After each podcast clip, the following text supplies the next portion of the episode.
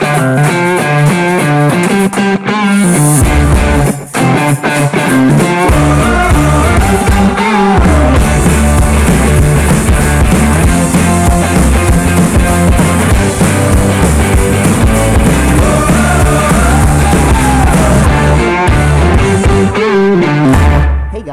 welcome to the J Rod Concerts Podcast, episode 2. Really excited about this one. And look, if you've seen Vampire Weekend in their latest cycle, touring for Father of the Bride, you've seen them take their live show to another level. And you may have seen that there's a multi instrumentalist in the back playing all sorts of new instruments, giving new layers to the band, new sound, and just taking the Vampire Weekend concert experience to a whole different universe. This, ladies and gentlemen, is Greta Morgan. Greta Morgan is an American singer songwriter. She's based in Los Angeles, and she has been in many successful indie bands like the Hush Sound, Gold Motel, and she performs also under the name Springtime Carnivore uh, where she's released two albums. She joined Vampire Weekend two years ago, exactly almost to the day, and we are honored to have her today as the guest on the J Rod Concerts podcast.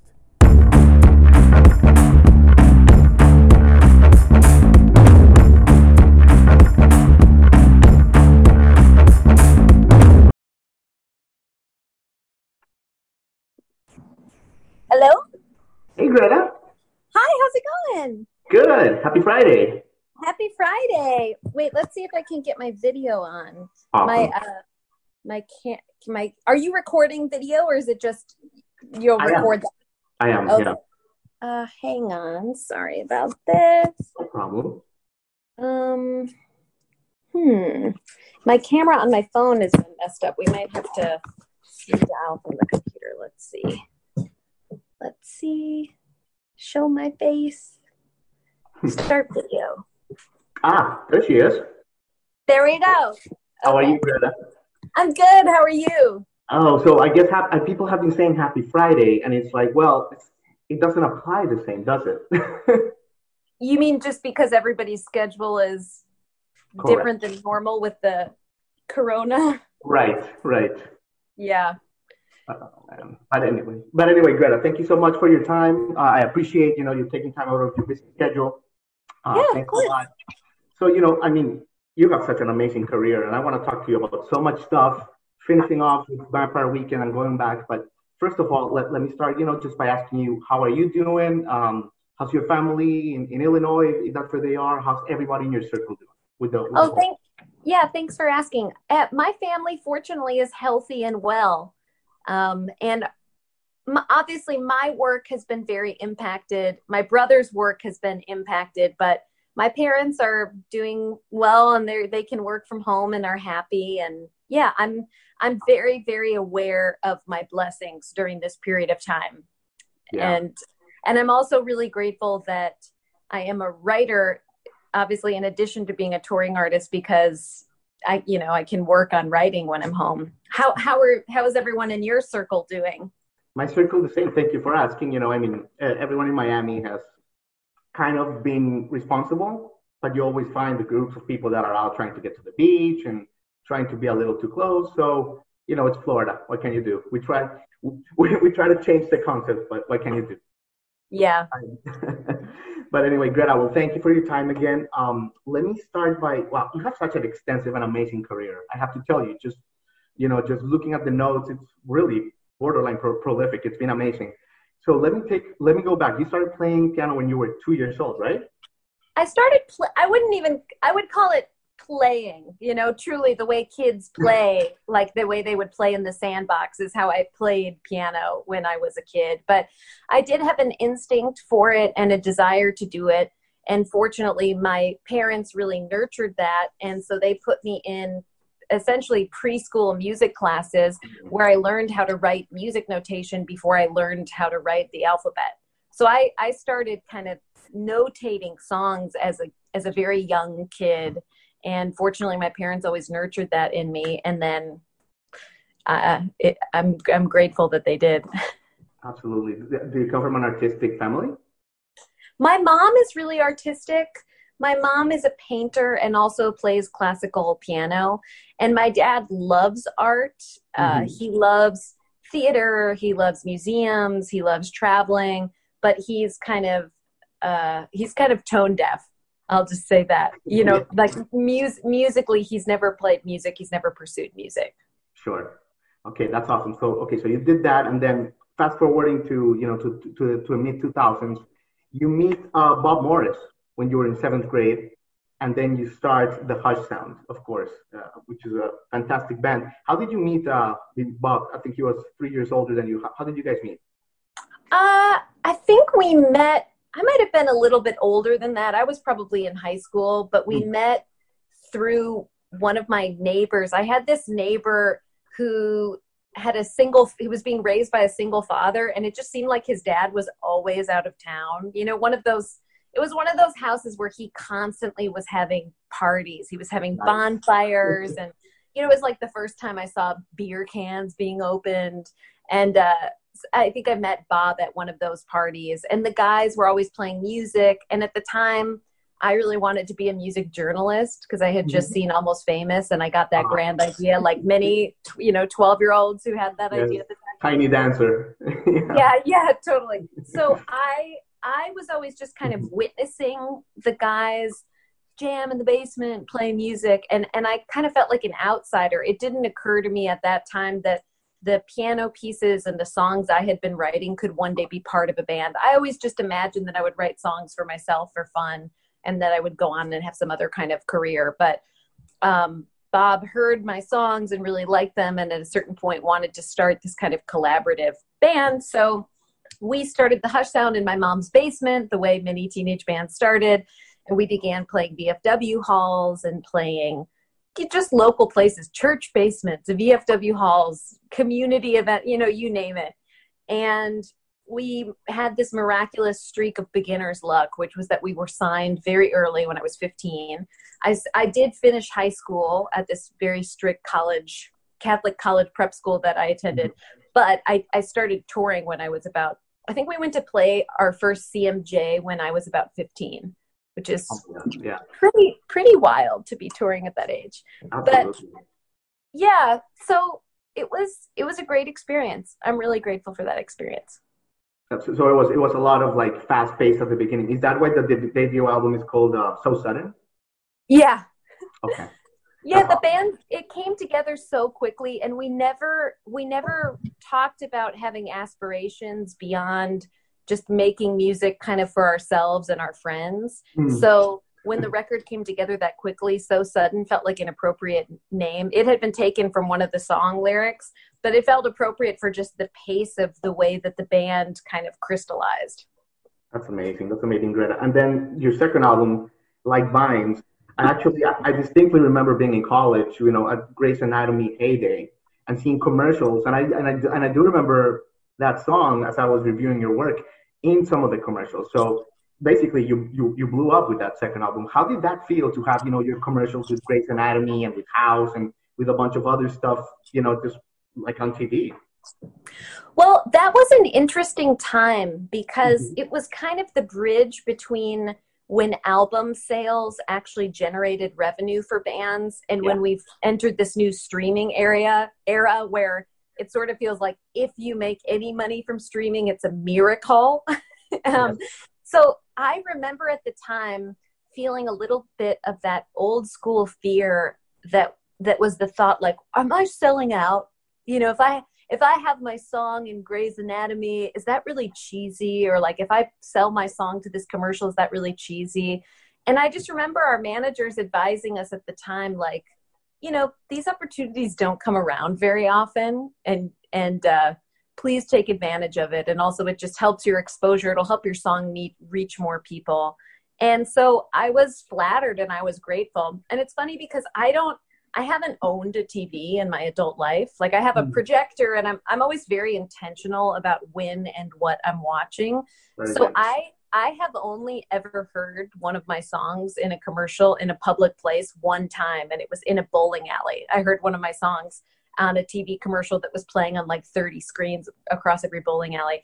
So it's it's one of those funny things where I license the song to them, but I've, I've never actually seen the songs in the show. It Yeah. may have it, it almost feels like it's not real in that sense. That's But great. it was it was hugely flattering. I'm glad that they responded to the songs in that way. And I do think that it helped build the band's what would the word be? Just just sort of like um, it helped extend our reach because I think people Okay. that was also kind of the early era era of shazamming, you know, and I think we started to get people coming to shows saying like, "Oh, we heard your song on the commercial and we really liked it."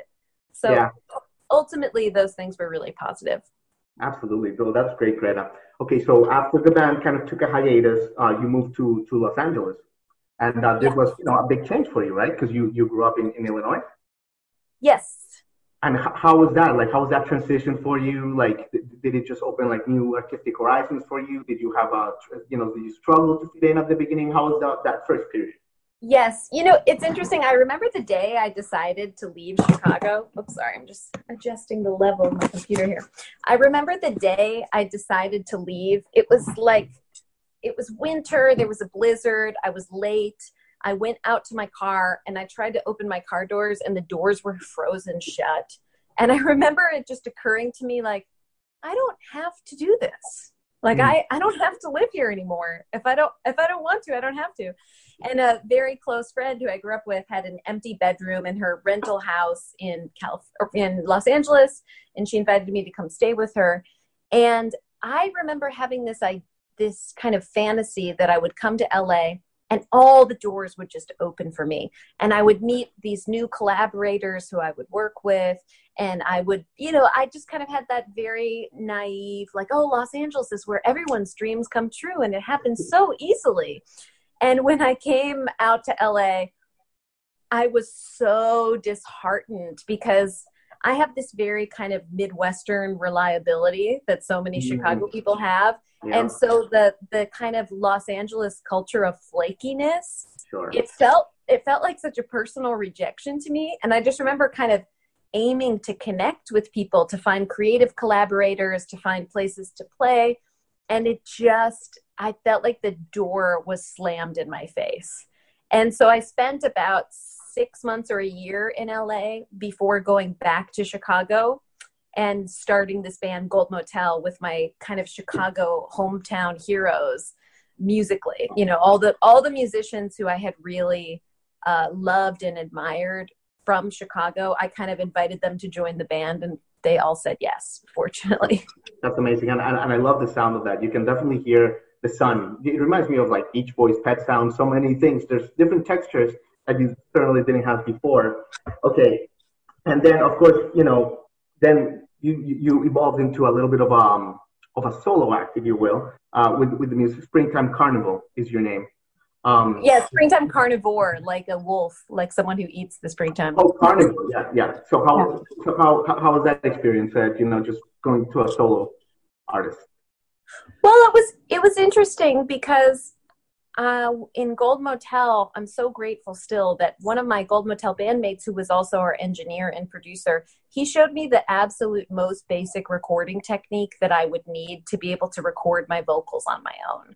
And when he imparted those skills to me, it opened up this whole new world because for the first time I could originate an idea and record it and bring it to completion. And so I started recording all of this music for fun, and it was kind of this newfound attitude of exploration. And I released Springtime Carnivore online anonymously because I didn't want to feel the expectation of Hush Sound fans or Gold Motel fans feeling any any kind of way about it. I just wanted to kind of have a clean slate. And I was really amazed when I released those songs that the types of people who were responding to it, the types of labels that wanted to sign me, the types of artists who were inviting me to tour, somehow it felt much more aligned with the artistic wavelength that I Mhm. wanted to be on. And so all of these amazing things started happening. Um, my record came out on this label, Autumn Tone. I, you know, started touring with artists that I always really loved. Many, many true heroes from childhood. Like I opened for the Zombies, you know, as Spring Oh my Carnivore. yeah, just just like I had some really really amazing experiences, and um, I worked with Richard Swift, rest in peace, who was an incredible friend and an incredible producer, and I worked with Chris Cody producing the next record, and it's just been a huge learning experience. And it's funny because in Springtime Carnivore, I developed my like multi instrumental kind of musicality, yeah. which I hadn't explored as much because when you're in collaboration with different musicians, you always have them play whatever their strength is. But when I was doing Springtime Carnivore, since I was recording much of it from home, I just started picking up other instruments and learning to play out of necessity. And that was kind of what led me on this path of joining other projects as like a supportive musician, as like a what would they call it, like a side person. Yeah, it's amazing. It's amazing. And, and those albums from Springtime Carnivore, both of them are amazing, and they're so different too. Um, that second one, especially, I, I love that. I was just listening to it this morning in the research, just like how it starts, right? From when he goes into Midnight Room. And I, and I think it's such a beautiful, like, you know, the first line, I build my world around you. And it starts to develop like this beautiful relationship. And then it's like a journey. And then at the end, in Rough Magic, it's a little beat up, isn't it? And we can all relate to that, right? Yeah, yeah.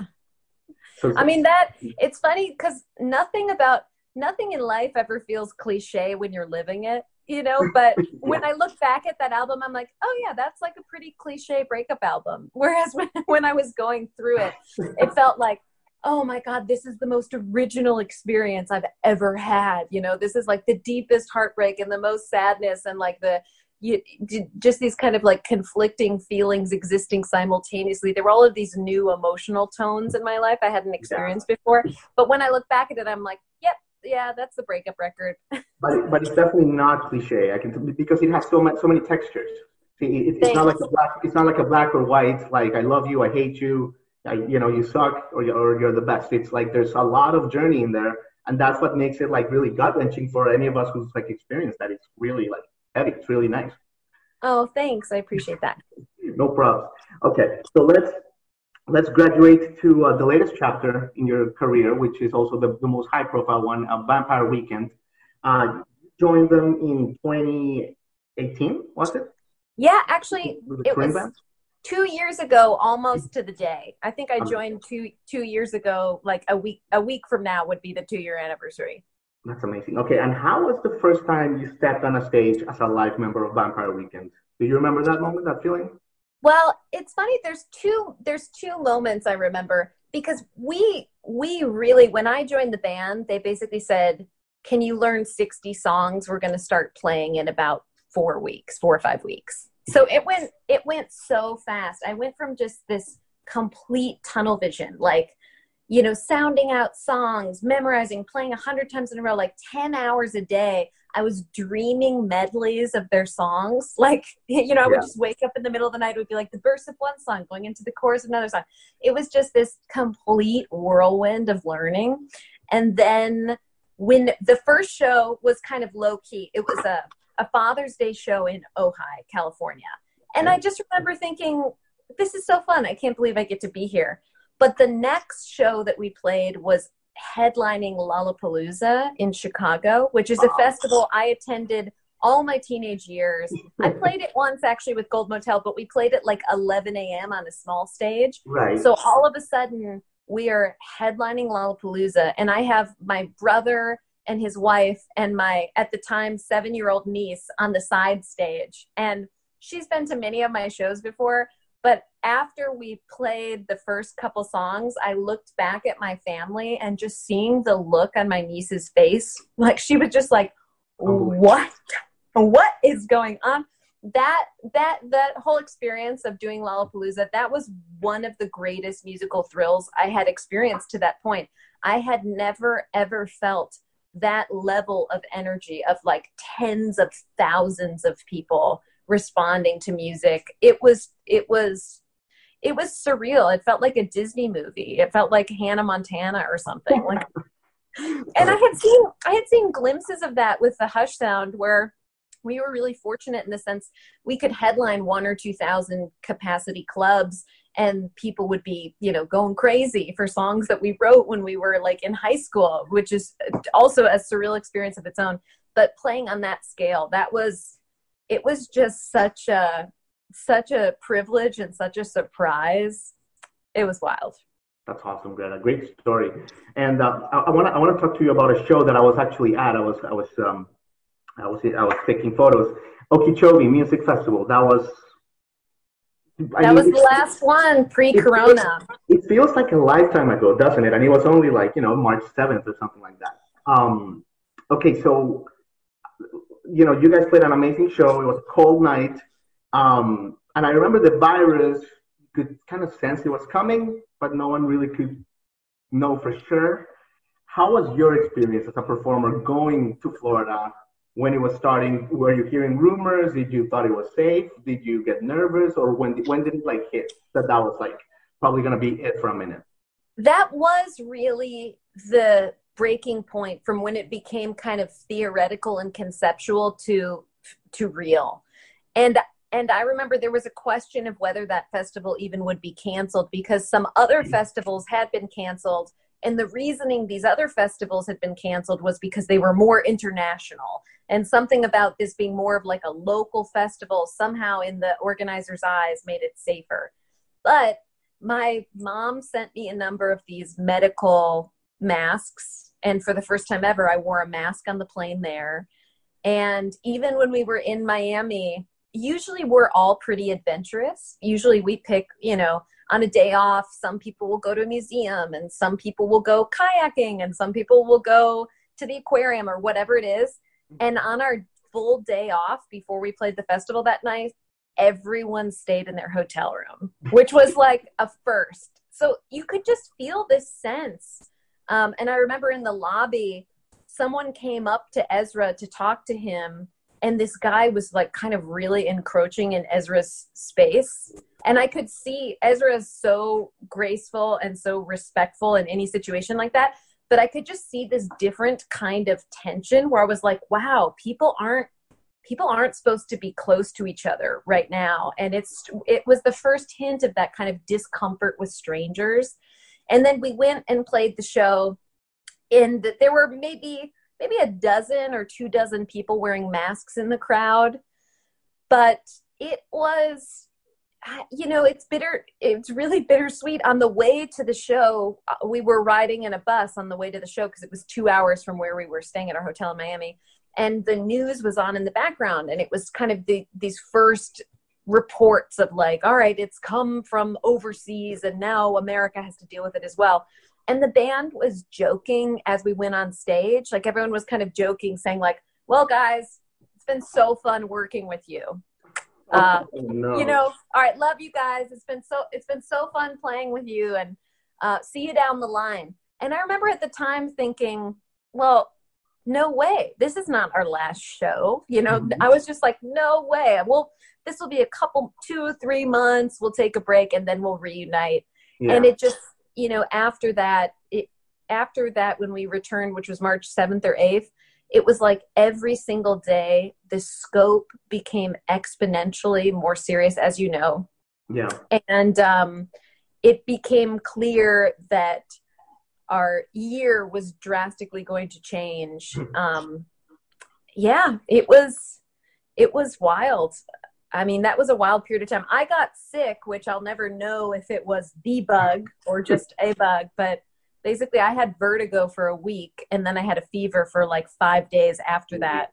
And then after I broke through this truly truly psychedelic fever, unlike every anything I have ever experienced, uh, once the fever finally finally ran its course and was gone, then the vertigo also went away. But it was uh-huh. it was just like a surreal science fiction feeling and I never get sick. I mean, I not I hate I hate to say that knock on wood. I've been traveling the majority of my adult life since I was like 16 and I never get the flu. I don't get flu shots because I don't ever get the flu. So yeah, it was it was surreal and it's you know, I'm grateful that the band was able to do what we did to this point. You know, we played so many of the huge highlight shows. We played yeah. MSG, we played Red Rocks, we played the Hollywood Bowl. We released the album and did all the TV shows and all of those kind of really big, like career stepping stone kind yeah. of things. um, I'm grateful we got to do those, but I honestly was so much more looking forward to what we had this year, which was like all the smaller markets. You know, I had this, I had just read the David Byrne book, Bicycle Diaries, and I like bought a folding bike, and I was so excited to be in these small cities, you know, Burlington, Vermont, and Bend, Oregon, and Lewiston, New York, and New yeah. Hampshire, and just like I that's that was the kind of stuff that I honestly was more excited about, like these cities where you can play a show, have a big event, but at the same time you're basically in nature the moment you leave your hotel room. True. So, you know, like everyone, it's like I'm so aware of my privilege. I'm so grateful to be safe and healthy, and then at the same time, I'm like mourning what we what we won't get to do this year. I know it, it, it's it's human, you know, it's human. Even though we're we're blessed and, and all that, but like, yeah, there's still plans and you still look forward to things. So it's still a little disappointing. I, I get that. Yeah.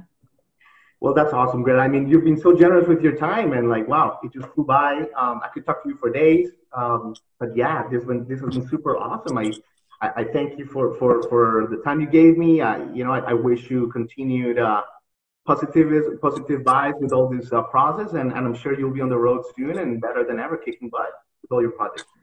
Thank you so much. And speaking of generous, thank you so much for making that donation. That is uh, truly, no. I really, I really appreciate that. That's so nice. Why don't you, thank you for bringing that. Why don't you just, uh, you know, quickly, quickly tell why ACLU is such an important uh, thing to you and, and, and what you think people should, should, how they can help? Yeah, well, I've supported the ACLU for a long time in um, in the sense that I give a percentage of all my online courses that I've made to them. So I make online piano courses and songwriting courses that are just like work at your own pace kind of video material.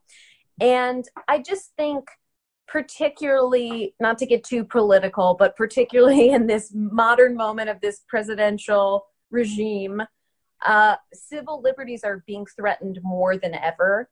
And I just think the ACLU has they have the organization and the skills and the track record and i trust them and i i follow the work that they're doing and i just feel like it's a it's an important place to give money right now if it's possible. That'd be great. I mean perfectly said greta.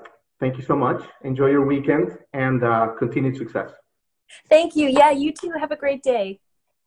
Okay bye jamie. Bye greta